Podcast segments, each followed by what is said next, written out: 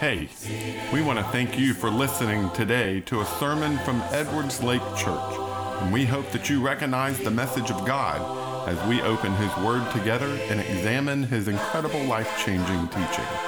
We pray that this message will challenge you, motivate you, or touch you in some way. Let's open the Bible together.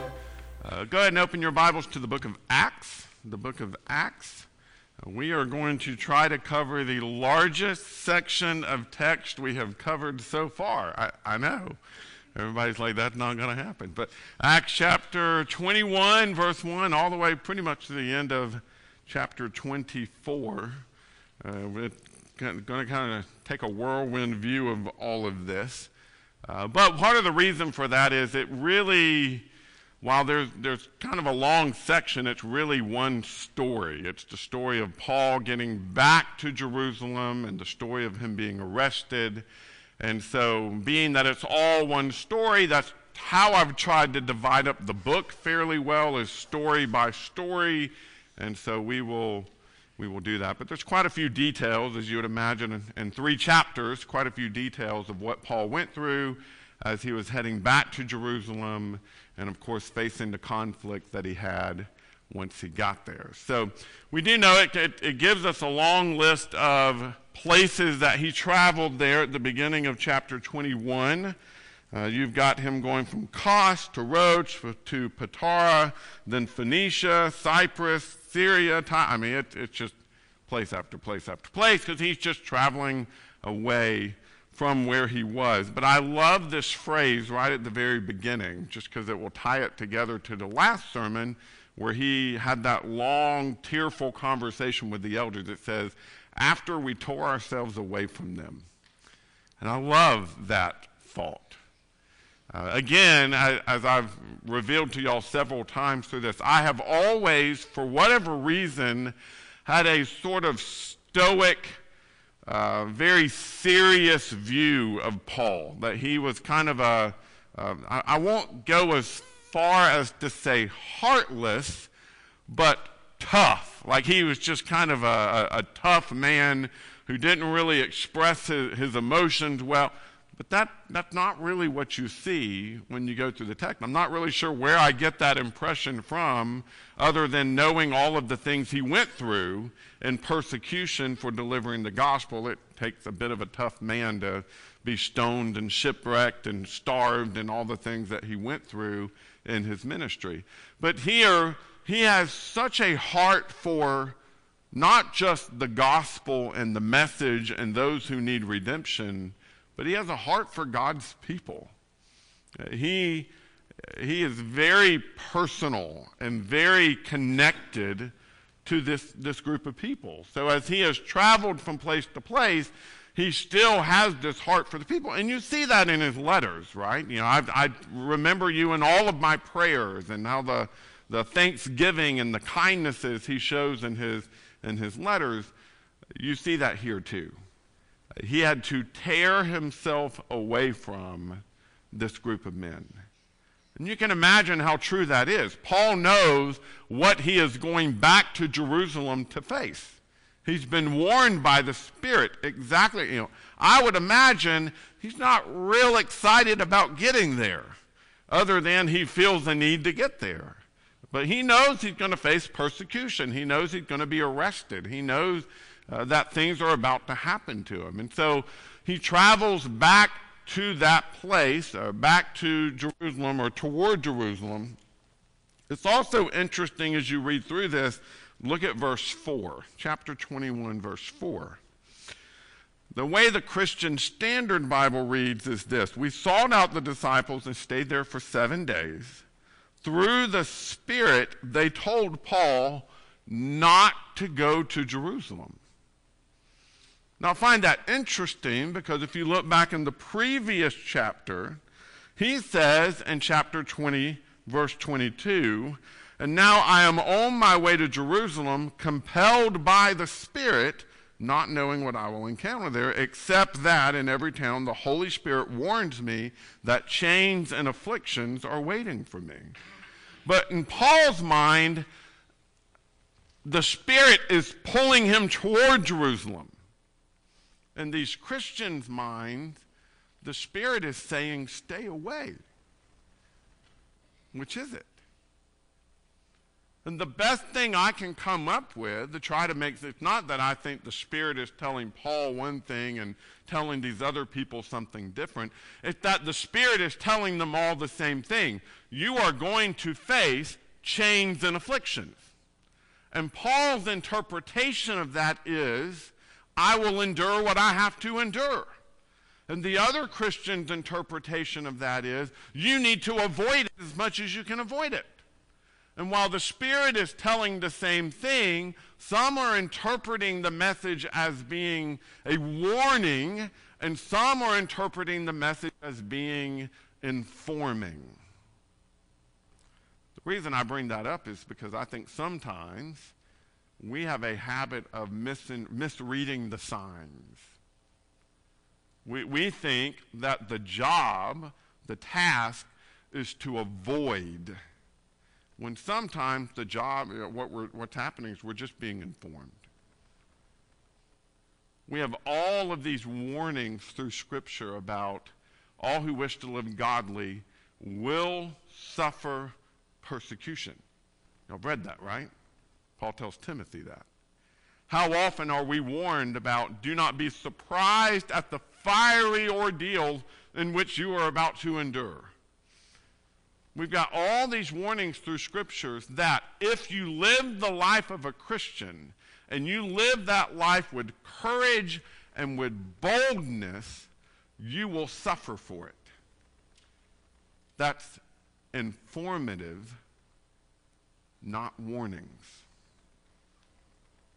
That is not teaching us to avoid by living less boldly that is informing us so that when we do suffer, we will know God knew it was going to happen, God's with us, and God is seeing us through it. Do you see the difference there? So they travel through different cities. They come to Philip's house, and we're told here this is Philip the evangelist.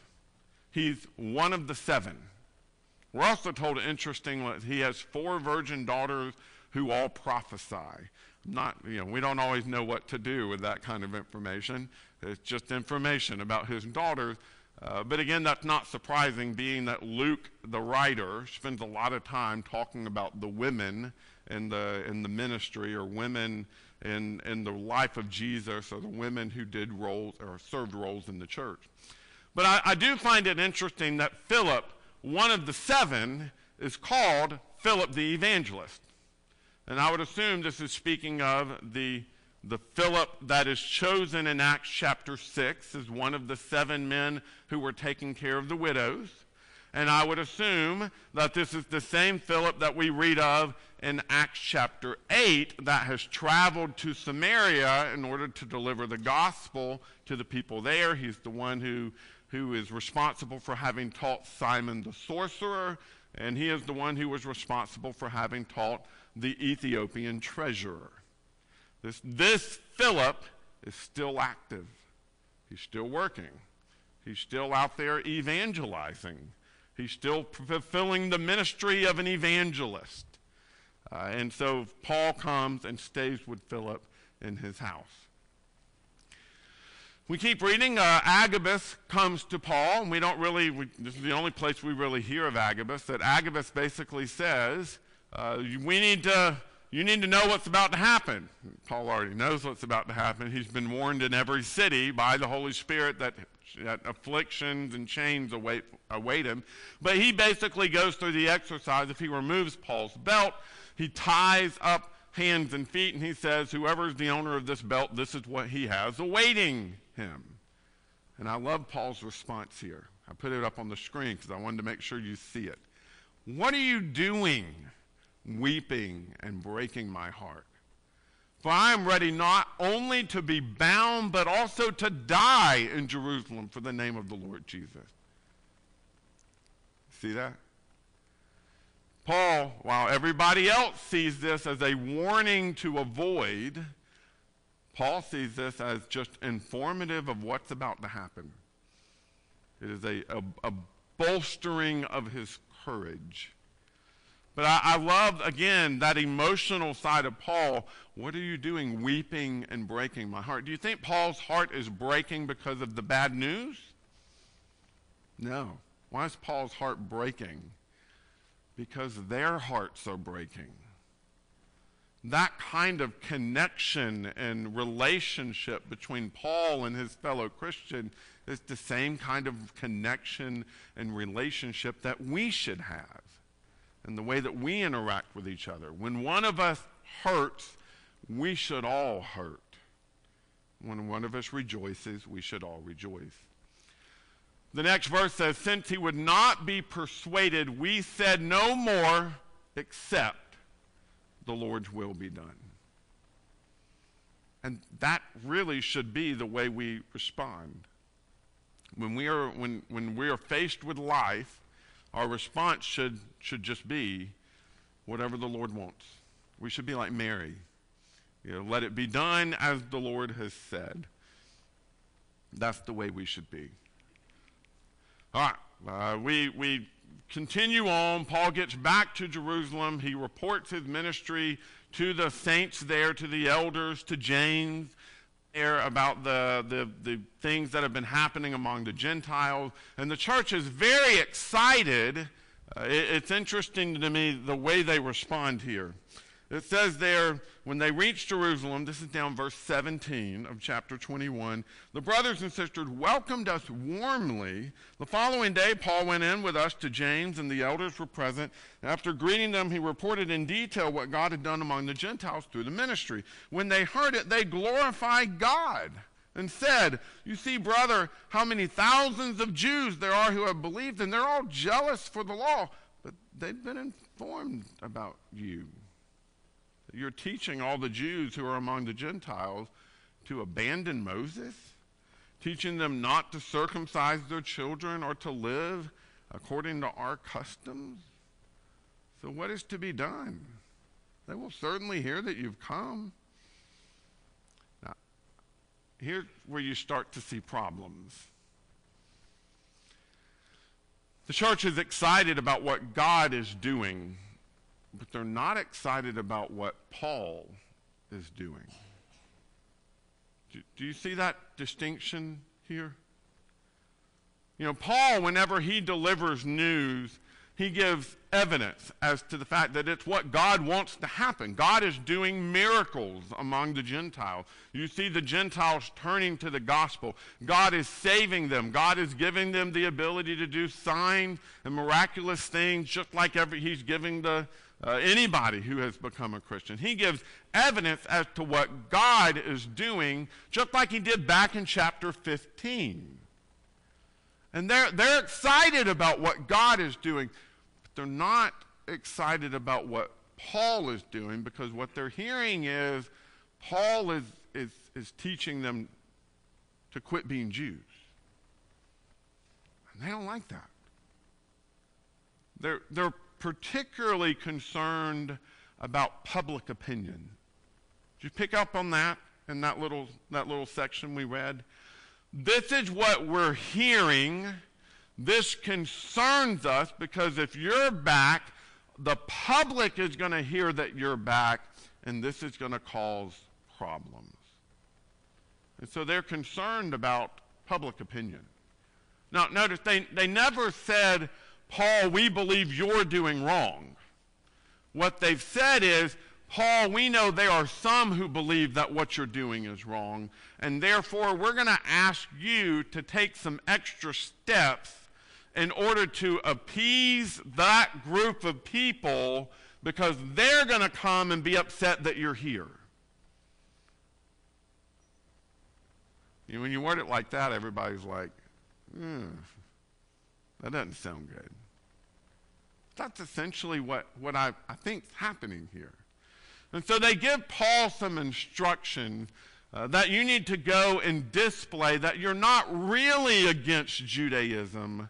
Uh, now, again, notice the, the complaint they have. You, you taught the Jews who are among the Gentiles to abandon Moses, not to circumcise their children, and to stop living according to our customs. Now, are any of those three things wrong? if Paul is going around and teaching those things, which he probably was, because all three of those things are correct, and we read them in his letters, like in the book of Romans and in the book of Galatians. None of those are wrong. He's telling the Jews when you turn to Christ, you're no longer liable or obligated to the law of Moses. You no longer need to sacrifice, or not sacrifice, nobody, you're not supposed to sacrifice your children under either law. But you no longer have to circumcise your children, and you no longer have to keep all of these customs and traditions and rules that we've kept as Jews. Those are right teaching. So, what are we supposed to do? Well, here's what we tell you we have four men who have made a vow. Take these men, purify yourself along with them and pay for them to get their heads shaved. Then everyone will know that what they were told about you amounts to nothing, and that you yourself are also careful about observing the law. Now, I'll be honest, me as a Christian living far removed from this situation, I'm going, ugh. There's nothing about that I like. There's nothing about that idea of, of just, you know, you need to go and prove that you're that, that these things you've been accused of teaching that are right things aren't truly what you've been teaching because you yourself still adhere to and keep the law, which we know according to Galatians, which is probably one of Paul's earliest letters and has already been written by the time this story is happening, he has said circumcision is nothing and that you do not have to keep the law, and that if you try to keep the law even in one point, you're liable to the whole law. He's taught against this. They're accusing him of teaching the very thing he has written about, and they are saying you need to go get this fixed so that the public opinion isn't against you. Now, I, I find that interesting. Now, they do go on to say, uh, with regard to the Gentiles who believe, we've written a formal letter, says they should keep themselves from food sacrificed to idols, from blood, from things strangled, from sexual immorality. Those are the same four things that were in the letter that were sent out in Acts chapter 15. Paul should, is very aware of that letter. He went around and delivered that letter to people. He was part of the conference that made those decisions in the first place, so he's familiar with all of that. So he goes and does this. He goes and he submits to the leadership and the decisions made by James and the elders at the church in Jerusalem, and he goes and he pays for the head shavings and he purifies himself. And he does the very things they've asked him to do in order to keep peace. Does it work? No. And that's the part that I think sometimes we lose track of. Sometimes we do the best we can, and it still isn't enough because people who want to cause problems are going to cause problems. It's just their mission. It's what they want to do, and they find some way of doing it. And in this case, in the story of Acts 21, 22, 23, and 24, they are doing it based on lies. Here's how we know that. Keep reading with me. So they come, they start stirring up trouble. We see this there, verse 27, verse 28. Fellow Israelites, help, they yell. This is the man who teaches everyone everywhere against our people, our law, and this place, talking about the temple. What's more, he also brought Greeks into the temple and has defiled this holy place, for they had previously seen Trophimus the Ephesian in the city with him, and they supposed that Paul had brought him into the temple. Do you see that? Wait, they made an accusation that was a lie, but they did it because they just happened to see this Gentile walking around with Paul in the city. So we know Paul went into the temple, so we know that the Gentile went into the temple with him. Lies. Lies, lies, lies. But they will use lies to their advantage if it's what they got to do to stir up trouble. Does that ever happen in the church? Absolutely, it does. And that's, that's one of the problems we deal with because we're people. You keep going, and it's interesting that uh, he was about to be brought to the barracks. Paul said, to The commander, am I allowed to say something to you? And he said, You know how to speak Greek? Aren't you the Egyptian who started the revolt some time ago and led 4,000 men of the Assyrian, uh, excuse me, the assassins into the wilderness? Where in the world does that come from? Like, do you, do you see? I mean, and my assumption is that the lies have grown and grown and grown, and now everybody's just assuming every wrong thing that they possibly can. That ever happen? You ever see that happen among God's people? Absolutely. Because the truth is, when somebody wants to stir up trouble, it doesn't take much. It's not hard to stir up trouble among people. Because, I hate to say this, people like trouble. We like gossip. We like to take a story that's this big and make it humongous and make a big deal out of nothing. And we like to make one small little problem become a massive problem of character we like to say, well, I heard him say this, and somebody else goes, well, I got you beat. I can tell you more than that, whether it's true or not. And that's just what people do.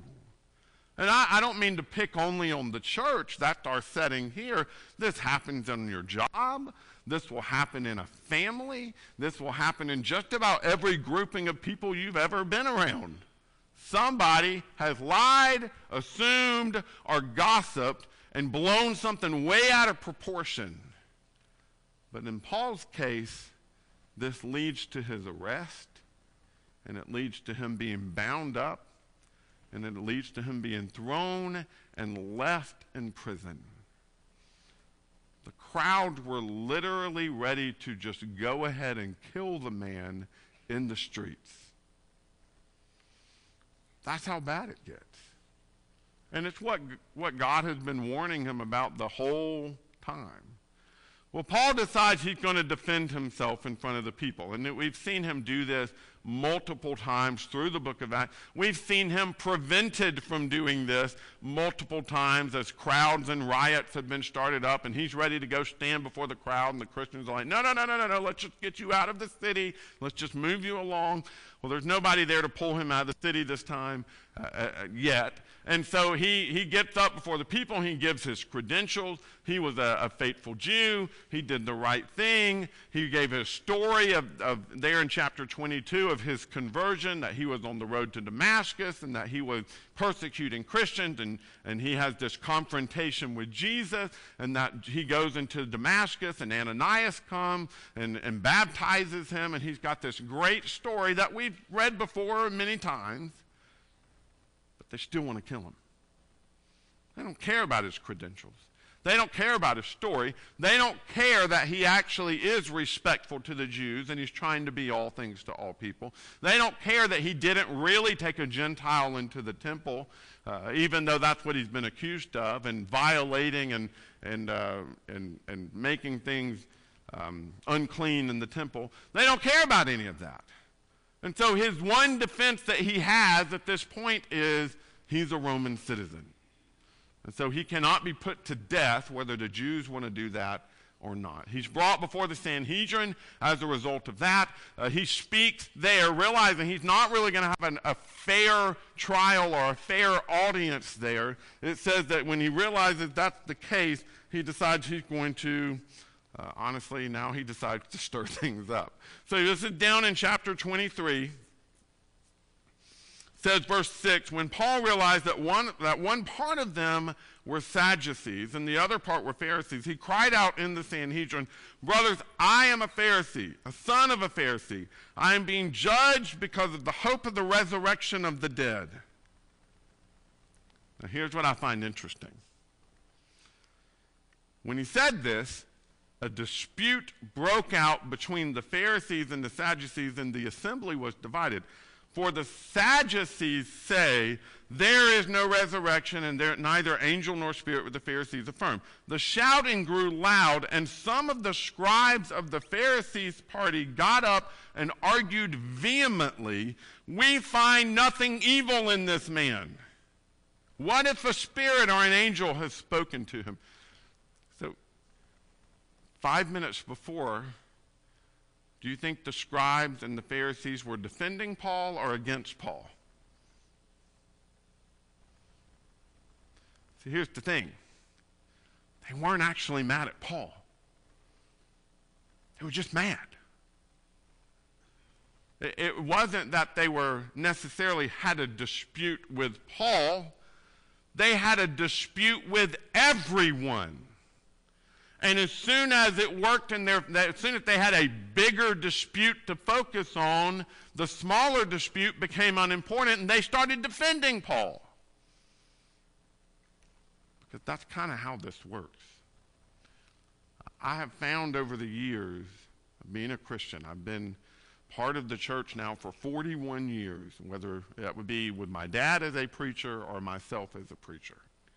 And I have learned over the years that most often when there is a dispute or when there is somebody who's angry in a congregation, it generally has nothing to do with what they say they're mad at, and it has more to do with their heart in the first place. Generally. I'm not going to say that's always true, because you can be genuinely and sincerely upset about a thing but when you got some people in the church who are just repeatedly upset about everything, it has less to do with the thing and more to do with the person. And, and that's what you see here. The, the Pharisees and the Sadducees, the Sanhedrin, they were just looking for problems.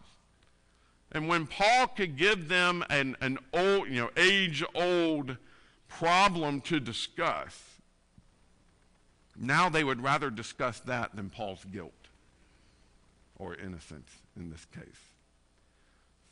Well, after that, a group of assassins wants to kill Paul. He ends up escaping by providence, and he ends up being taken to Caesarea. And there in Caesarea, he is brought before most excellent Felix. Okay, remember back in our Luke class, we talked about Theophilus being most excellent Theophilus? That, that appellation, that, that title being given to, a, to a, a, an official. Here we've got the same title being given to Felix, the governor. He's most excellent Felix. Not sure why I apparently doubled up on my uh, animations there. He is accused, Paul is, of being a plague and an agitator among the Jews. Now, I, I, what, what, a, what an accusation, right? This man is a plague among our people. He agitates, he stirs up trouble everywhere he goes. He is a ringleader of the Nazarenes, this sect of Judaism that believes that Jesus of Nazareth is the Messiah. They're, the Jews have labeled them the Nazarenes. And they accuse him of coming to desecrate the temple. Now that, that's not true. Honestly, none of that's true. Uh, he, first of all, I, I don't know that we could call him a ringleader of the Nazarenes. He's a worker. He, he goes from different towns and he, he teaches the gospel, but is he the only one doing that? Not at all. Uh, he is not a ringleader as much as he is just a servant. Is he an agitator of the Jews? Honestly, it's the Jews that stir up trouble in every city, not him. All he's doing is teaching. Is, is he a plague among the people? I, I don't think any of us would say that. And he most definitely didn't take a Gentile into the temple. So Paul gives his defense. First of all, I stirred up no trouble in Jerusalem. I did not desecrate the temple, nor is there any proof of me doing that. Uh, they caused the riot, not him. You know, basically, he says, I, I, didn't stir up trouble. I didn't try to get things stirred up there. I, I didn't try to make things bad. Uh, I wasn't trying to, to, to, to cause trouble. But he says, but I do admit to being part of the way. Verse 14 of chapter 24. But I admit this to you. After saying, I didn't do this, I didn't do this, I didn't do this, I didn't do this, I didn't do this. But this I do admit. I worship the God of my ancestors according to the way. That I will admit without hesitation. Because that is what I love. I love that later on we're told, verse 22, Felix was well informed about the way. I love that expression. I wish we would use that expression of the gospel. This is, you know, we're, we're not church of Christers, we're followers of the way. That, that, that's just such a great, great description because it's really what we're doing. Our, our path, our, our gospel, the way we do things, it's the way. It, you know, Jesus says, I am the way, the truth, and the life. I, I, that, that's what we do. That, we, are, we are part of the way. That, that's what we're focused on. That's what we love. And so Felix, being informed about the way himself, had a good familiarity with what Paul was doing, what Paul was teaching, the kind of things Paul was saying. I would imagine if he was informed about the way, meaning the message of the gospel, he was probably informed about the, ma- the major players or the workers that were out there in the gospel. And I would imagine he knew of Paul. I, I don't know that, but I would imagine he knew of Paul. He knew uh, kind of the, the, the Jerusalem church and the things that were going on there. And you find in the story that Felix likes Paul. He would actually call Paul from his, his cell so that they could just converse for a while. And I would imagine, knowing Paul as well as we do from these stories, what would they often talk about? The way. Because it's what Paul talked about says he listened to Paul on the subject of faith in Jesus. This is verse 24. Several days later, when Felix came with his wife Drusilla, who was Jewish, he sent for Paul and listened to him on the subject of faith in Christ Jesus. Now, these were the things that Paul wanted to talk to him about. And so Paul stayed there with Felix in jail, having at least occasional opportunities to present the way to, the, to one of the governors of Rome the way. But Felix keeps him there because it's a way of keeping peace among the Jews. And so he just stays there in jail with him. So that's our story. A couple of lessons for you to wrap up. One is this Sometimes the best we can pray for is the Lord's will be done. How often is it that when you've prayed, it doesn't seem like things are going the way you want them to go? Uh, you, you've, you've cautioned a brother or sister regarding some decisions that they're making, and they seem very determined to walk their path. Isn't, that essentially what we have with Paul? You know, they, person after person has come to Paul and said, I've been warned, if you go to Jerusalem, bad things are going to happen. He goes, It's okay. I need to go anyway. No, no, no, no, no, you don't understand. Like, it, it's going to be bad afflictions and chains, and you're going to be tied up, and, you know, it's just going to be bad. You might die. It's okay. It's where I need to go. The Lord's will be done. So, sometimes that's the best we can do. And the reason that's important is because ultimately, what we think is best is not nearly as important as what God knows is best. And we have to, at some point, back away and let God's will happen. We know that. We're talking about that some, especially in an upcoming lesson on prayer, uh, so I won't belabor that point here. Secondly, is this hospitality is expected. Just in this short section that we have, Paul stays with somebody at least on three occasions, even back in just chapter 21. You look at chapter 21, it says they came there to Tyre and they stayed for seven days. Now, maybe on that occasion he stayed in a, in a hotel.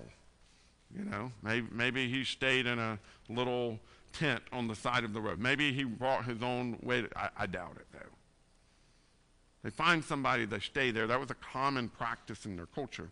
You look down just a little bit further, you've got the story of him staying with Philip in verse 8. So he, we entered the house of Philip the evangelist, and there we stayed with him. You look a little bit further down in verse 16, some of the disciples from Caesarea also went with us and brought us to Mnason of Cyprus, an early disciple with whom we were to stay. That's the only time we ever hear the name Mnason. Starts with an M, too. That even makes it more memorable. You got Mnason. What's he remembered for? For all perpetuity. What, what, what do we remember him for forever? He was hospitable. Let me ask you this. How easily would the early church have spread if people closed their homes off? You think it would have grown? Not at all. It is interesting to me, and I, have I've done whole lessons on, on this, this concept of hospitality. Hospitality is one of the earmarked characteristics of the early church. They were known for it not just in the Bible, but even in secular writings. They were known for their, their willingness to be hospitable to anybody. And we need to do the same thing we need to open our homes to one another. That should be easy. And then we need to be willing to open our home even to others outside the church. But we need to be people who are willing to be hospitable, to open up our home, to let people come into it. Have, and I don't just mean have people over for dinner, have people over to stay, if that's what it takes. But that is a kind of a lost trait that we need to pick back up because it is biblical. It is right for us to do that. Third lesson is you cannot please people who are determined to have a problem. You just can't. Because the truth is, you give them what they want, what they want changes. Because it's not about getting what they want, that they want to have a problem. So if you fix the problem, you present to them a solution, they just change the problem so that they can continue to have the problem. And, and that is so, I've seen so many churches torn apart by that very attitude. I want to have a problem with you. This is the way I'm going to have a problem with you, and I'm just never going to let this go. I've seen it among brethren, I've seen it among elderships, and it always tears things up. It is the exact opposite of the spirit of unity that we're supposed to have. But it was so characteristic of the Jewish people that they wanted to have a problem with Christians and they wanted to have a problem with the gospel or the way. And so they would find anything and everything they could do, even if it meant resorting to lies and assumptions and gossip. We cannot be like that if we are going to be like Christ. Last problem or lesson is this haters gonna hate. It's just the way it is. People who want to hate you are going to hate you until they decide they're not going to hate you. And let me caution you with, with this it's not always your job to fix it. Sometimes it's your job to let it go. Now, if you've done something wrong, go apologize. Go fix that relationship. Leave your sacrifice at the altar. Go repair your relationship with your brother, and then come back and offer your offering. That's what Jesus taught. If you know somebody has something against you, fix it. And Jesus also taught if you have something against someone else, it's your job to go fix it. So he places the responsibility on both sides. But if you're one of those unfortunate people that somebody has decided they're just going to hate you, they just don't like you, they're going to have a problem with you, they're going to have some sort of issue with you, there's only so much you can do. At, and at some point, you got to shake the dust off the sandals on your feet and move forward. If you've done everything you know to do to fix that relationship and they have still decided to hate you, move forward. Um, there was a, a, gentleman in my life uh, several years ago. He had just, for whatever reason, I, and I, I still don't really understand why, decided I was, I was, wasn't worth it. He was just going to hate me. And I, I, I, we, we went to, we had conversations about it. Uh, we went to breakfast one day, and we, I mean, he made a list, a written list of every problem he had with me. And we went down line by line by line by line with every single thing he didn't like about me. Most of it was something I said from the pulpit or in a Bible class. So we would talk it through, and uh, I would give him my, the reason. And by the end of the breakfast, he, he said to me, Huh, well, Adam, if that's the way you feel about all that, I don't think I have a problem with you whatsoever. I said, Great. That didn't hold very long, like but a day or two. And that day or two, we didn't really have any interaction. So he probably still hated me those day or two. But I mean, he, he just, he had determined I, I, I needed to, to be gone. And there was nothing I could do about it. Nothing. Other than move on. And there are some people who are going to be that way about you. There are some people who are going to be that way about certain issues. They are just so determined that the only right answer on this one issue is this, even though it is not a biblical issue. It is not an issue of, of fellowship. It is not an issue that really warrants that kind of determination and dogmatism. They are just decided this is the way it has to be, and they're not going to let it go. What do you do? There's some people who are that way about their religion. They are tied to their denomination. And I, have I've even had people say, as a result of Bible study, well, yeah, I recognize that my church doesn't teach the truth, but it's my church. What are you going to do? Some point, some people are just determined to be wrong. And it is not your job to fix it. It's your job to move on. And I love that Paul had the ability to do that. Paul had the ability to say, you know what, I, I'm moving on from this, I'm moving on to something better. And, brothers and sisters, sometimes that's the best thing we can do is move to something better.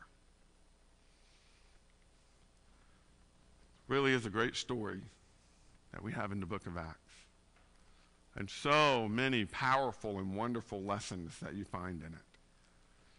But I tell you, the story we keep coming back to over and over and over again that kind of underlines and weaves through every piece of it is if you'll just go God's way, God will do powerful things.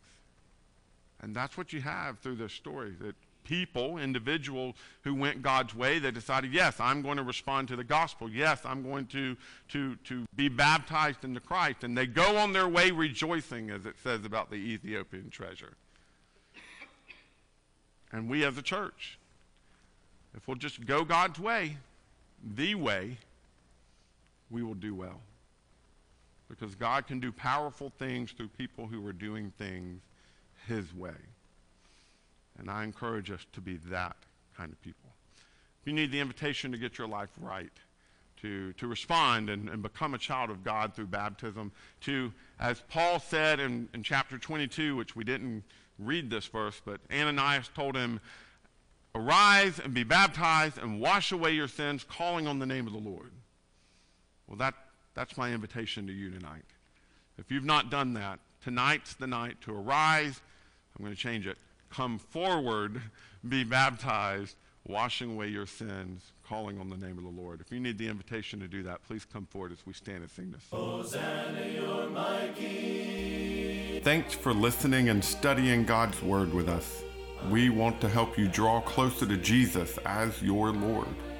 If you feel some need as a result of today's message, whether that be a need to seek God's salvation, or you are just in the need of prayers, please reach out to us. You can find out more about us, including contact information, at edwardslakechurch.org. If you want to continue to open God's Word with us, please check out other sermons on our podcast or come visit with us at Edwards Lake Church anytime you can. Thanks again, and we pray God's blessings for you.